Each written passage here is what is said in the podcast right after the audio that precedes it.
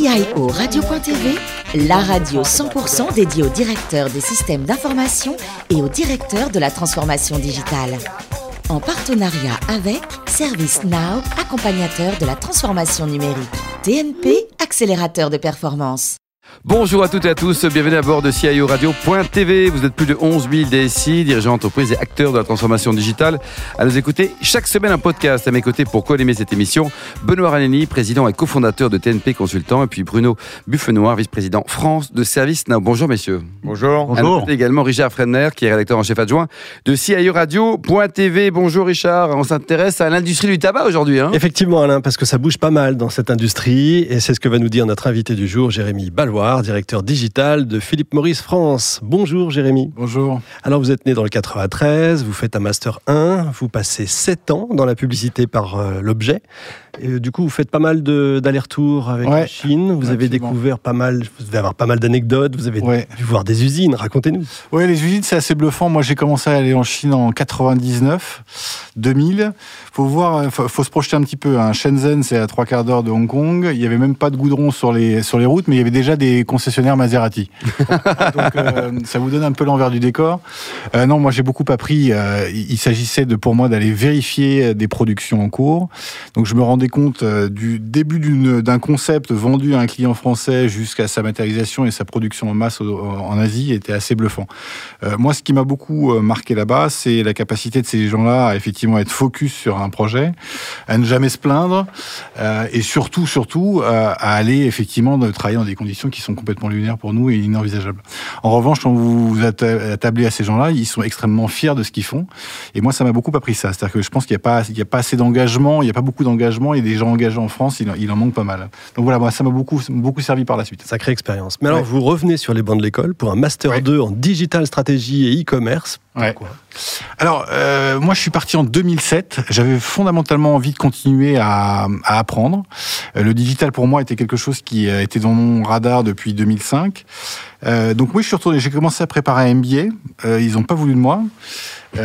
Pourquoi? Le MBA, c'est euh, fondamentalement c'est euh, c'est le GMAT déjà. Le GMAT, c'est euh, c'est six mois de travail pour moi. Non, il fallait revenir un petit peu à des choses un peu plus rationnelles. je suis ravi d'avoir poursuivi avec l'INSEC. C'était mon, mon, cursus de départ et et je regrette pas une seconde. Voilà, moi j'avais un responsable de stage qui était plus jeune que moi après en stage. C'était assez génial. Et donc donc voilà, non, c'était super. Et visiblement vous avez bien fait parce que vous devenez directeur digital de Fiat Chrysler Auto. Sacré challenge quand même en 2012 où les réseaux sociaux démarrent quoi à ce moment. Ouais, c'était ça, c'était euh, c'était ça. Et moi, suis commencé tout seul. Hein. J'ai fini à 20. Ouais, c'est ça. Euh, Comment vous expliquez ça? Bah parce que c'était euh, fondamentalement digital aujourd'hui. S'il n'est pas porté par le top management, ça fonctionne pas. Donc c'est une idée qui est préconçue comme ça. C'est une idée qu'on s'en fait. On dit qu'on va avoir une page Facebook, on va avoir un site internet, mais il n'y a pas beaucoup d'ambition. Donc moi j'ai avancé. J'avais un boss qui était super, qui m'a qui m'a beaucoup porté. mais effectivement, c'était entre 2012 et 2014, 2015. Il se passait pas grand chose. C'était les balbutiements. C'était on réfléchissait déjà par l'outil avant de penser à une stratégie. Mmh. Il fallait une page Facebook parce que tout le monde avait une page Facebook. Euh, donc voilà, donc, euh, et petit à petit, euh, la data est arrivée, le reach est arrivé, la professionnalisation des médias est arrivée. donc voilà, on a commencé à avoir des KPI très tangibles. Moi, pour vous donner un ordre d'idée, j'étais incentivé sur le nombre de véhicules qui, qui avaient été vendus et qui avaient eu une trace sur le digital par le passé. Donc c'était un des, des, Alors, vous étiez bien payé à l'époque euh, Ben non, parce que je suis parti. Justement, j'y Vous avez créé une boîte alors? Alors moi, j'ai créé une boîte avec mon frère en 2005, qui était euh, qui était du streetwear sur Internet. Donc on avait un site Internet. Euh, mon frère vit toujours aux États-Unis. C'était plus pour le fun. Hein. On n'a pas gagné un centime. Euh, on n'a pas gagné un centime, mais c'était vraiment intéressant. Belle aventure. Ouais. Richard? Et enfin, bah, vous êtes aujourd'hui directeur digital de Philippe Maurice France, membre du CODIR. C'est pas simple comme secteur quand même aujourd'hui. Hein. Alors c'est pas simple mais c'est ce qui m'a fait venir, parce qu'effectivement, il y a une vision qui est, euh, de, qui est portée par la société, qui est de, proposer un avenir sans fumée, on y reviendra peut-être, euh, qui est assez phénoménal. Euh, moi, je pensais que c'était un pitch voilà, pour, pour faire bien. Non, c'est l'ensemble de la société qui a décidé d'arrêter de vendre des cigarettes le plus tôt possible. c'est pas que la France, c'est pas que le siège, c'est l'ensemble des pays du monde qui a vraiment décidé de switcher et de travailler des produits alternatifs à risque réduit. Mmh. Voilà. Benoît? Fumez Benoît ou pas? Non, j'ai arrêté. Ah bon, je, fais du sport et je, ne fume plus. Ah, il c'est très bien. Eh, c'est très bien, je suis très content. Quand, quand on est justement euh, en charge du digital d'un groupe comme Philippe Maurice, où euh, il y a pas mal de réglementations contraignantes parce qu'on n'a pas le droit de communiquer euh, partout et comme on veut. Chaque mot doit être pesé. Hein. Voilà. Euh, c'est quoi les, défis du, patron du digital et, c'est quoi les, les KPI justement qu'on mesure et, qui vont être suivis par le top management? Alors, euh, c'est une bonne question. Alors, il faut revenir à quelque chose de. Il euh, faut revoir tous ces standards. Moi, je viens de l'automobile où j'avais plusieurs dizaines de millions d'euros de budget, à effectivement où on a en train de se dire que effectivement on va prendre des prises de parole, on va aller aux, rencontres d'Aix ce week-end dernier pour commencer à parler, hein, pour commencer à parler du sujet. Euh, je crois que c'est hyper important. Euh, alors, il y a une réglementation qui est hyper féroce. On peut pas faire de publicité, mmh. on peut pas citer le nom des marques, des produits, etc. En revanche, ce qu'on a le droit de dire, c'est que euh, en ce qui concerne le produit euh, que l'on a lancé il y a à peu près deux ans maintenant, on peut parler d'un device. On peut pas en faire l'apologie en disant que ça va être super pour votre santé, etc. C'est pas vrai. Euh, mais il y a une transformation qui est à la fois sur les métiers de Philippe Maurice, parce qu'aujourd'hui on travaille avec des débitants de tabac. Donc il faut transformer ces gens-là pour, leur, pour les traîner, pour les former, pour avoir un discours et engager le consommateur. Donc ça c'est le premier point.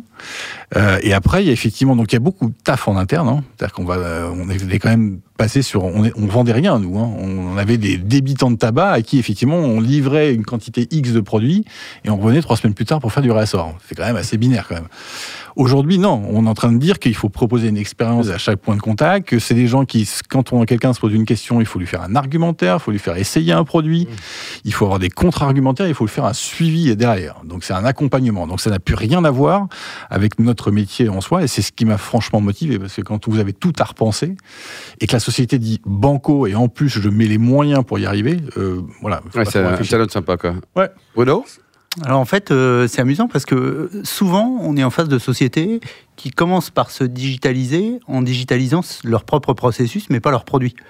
Alors que vous, finalement, vous digitalisez le produit, mais la société, elle se digitalise ou pas? Ben, Oui, parce que c'est ce que je vous disais, c'est-à-dire que quand vous avez des standards et que vous avez une force de vente qui, est, euh, qui a appris un métier, qui le fait depuis 25 ans, que vous leur dites du jour au lendemain, bon les gars, on va arrêter de faire ça et on va faire ça, et on va s'occuper... Il y a un choc culturel quand même. Hein. Il y a un choc, il y a des méthodes, mais comme ce sont des gens qui sont la plupart du temps très engagés, parce qu'on a assez peu de turnover dans notre société, euh, c'est des gens qui ont pris le défi. Parce que effectivement, euh, aujourd'hui, on a quand même une force de vente où on a dit on va changer votre métier, et il y en a les trois quarts qui ont dit mais banco quoi. Non seulement je crois au produit, non seulement effectivement euh, un, un, fabricant de tabac qui dit va fabriquer des produits à risque réduit pour ses consommateurs, ok, faut voilà, il y a quand même de la science derrière, donc il faut quand même adhérer.